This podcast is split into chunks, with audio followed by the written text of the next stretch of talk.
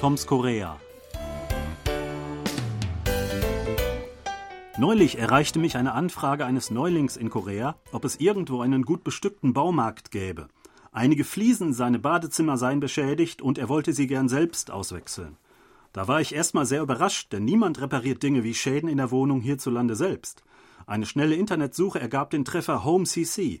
Das ist eine Art Baumarkt, allerdings nur mit zwei großen Märkten in Incheon und Ulsan und sieben weiteren Ausstellungshallen in Seoul, Busan, Daegu, Daejeon, Gwangju und Gyeonggi-do. Dort kann man vor allem komplette Einrichtungen in Auftrag geben und von Profis dann durchführen lassen.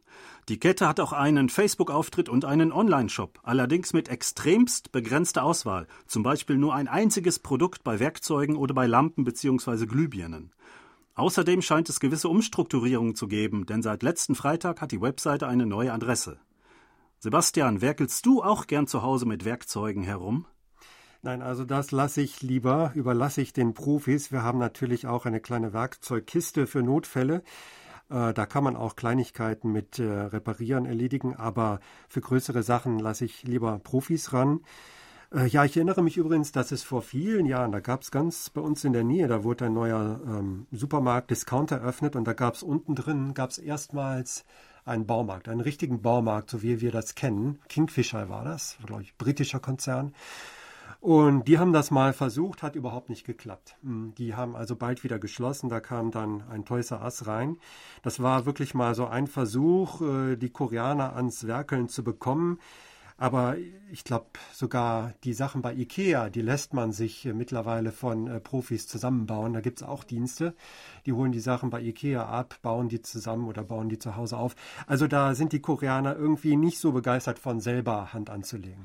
Ja, ähm, Ikea gab es ja zum Beispiel schon sehr lange Zeit in Japan, äh, sehr erfolgreich, bevor es äh, Fuß gefasst hat, auch in Korea. Sie haben, glaube ich, lange Jahre äh, hier ähm, Marktforschung angestellt, wie man das in Korea aufziehen müsste. Und da war von Anfang an klar, dass sie solchen Liefer- und Aufbau- und auch Installationsservice, äh, Wasseranschluss und so weiter, äh, einfach anbieten müssen. Also man kann das direkt auf der Webseite dort bestellen. Es kostet natürlich extra, ähm, aber äh, ich glaube, ohne das äh, hätte Ikea... Ähm, Sie hätten ja gar nicht ohne das angefangen, also hätten Sie ja wahrscheinlich keinen Fuß fassen können.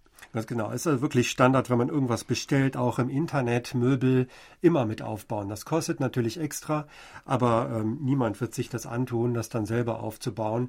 Da gibt man lieber ein bisschen mehr Geld aus, weil die Leute, die kommen, die machen nichts anderes und die wissen genau, wie das zu tun ist und wie die das schnell hinbekommen. Das kann man nicht äh, übertrumpfen und äh, von daher lässt man das lieber.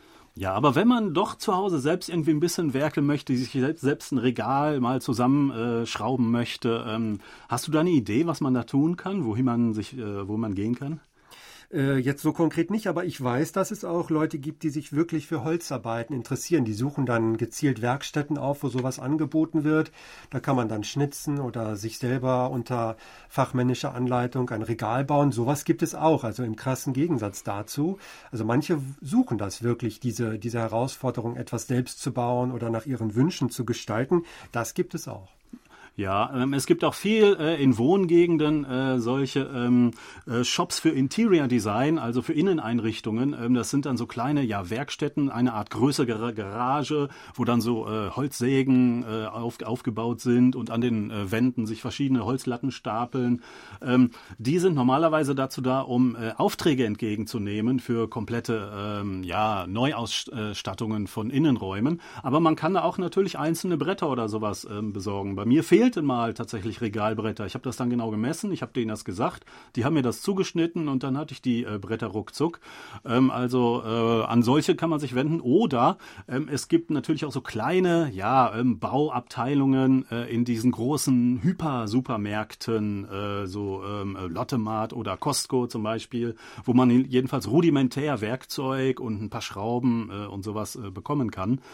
Und äh, vielleicht Bastelmaterial auch, äh, denn äh, vieles, was hier unter äh, Do-it-yourself äh, in Korea äh, fällt, das wird als eine Art äh, Bastelhobby angesehen, äh, um zum Beispiel äh, Dekorationen oder auch Geschenke äh, zusammenzubasteln. Genau, also als Hobby, es soll Spaß machen, aber es soll jetzt nicht wirklich in Arbeit ausarten. Das ist schon wichtig und ja, man kann wahrscheinlich auch alles irgendwo im Internet bestellen oder ja, wie du das gemacht hast, ganz pfiffig einfach mal zu so einem Laden gehen und fragen, ob die einem ein paar Bretter zuschneiden können. Das geht auch, aber wenn man was Größeres plant oder mehr Zeit einplant, dann kann man auch was bestellen und dann zu Hause sicherlich was bauen, auch sägen, wenn die Nachbarn nichts dagegen haben. Wenn man das möchte, geht das schon, aber nach meinem Eindruck möchten Koreaner das eher nicht. Ja, warum gibt es hier nicht so die Tradition des ähm, Do-it-yourself? Äh, was meinst du? Vielleicht, weil man einfach keine Zeit dafür hatte bislang. Vielleicht kommt das jetzt so langsam, dass man mehr Freizeit hat und nach Möglichkeiten sucht, was Interessantes zu machen, wenn man mal ein langes Wochenende hat oder unter der Woche auch mal einen Tag frei hat. Früher gab es solche Möglichkeiten überhaupt nicht. Man arbeitete jeden Tag und bis spät und auch samstags wurde gearbeitet. Da war an sowas einfach gar nicht zu denken. Man wollte immer Zeit sparen. Und für viele gilt das bis heute, aber ich denke auch, dass sich da ein bisschen was ändert und vielleicht immer mehr Interesse daran haben werden, etwas selber zu bauen mit eigenen Händen nach ihren Wünschen. Ja, ich denke auch, die wenigsten haben äh, selbst ein großes Haus äh, mit einer, sagen wir mal, Garage, wo man äh, so eine Werkstatt einrichten könnte. Es gibt ja auch kaum jemanden, der hier am eigenen Auto herumschraubt oder das ab, äh, einfach nur mal putzt äh, oder wäscht oder so, wie man, wie wir es von zu Hause, denke ich mal, äh, so kennen.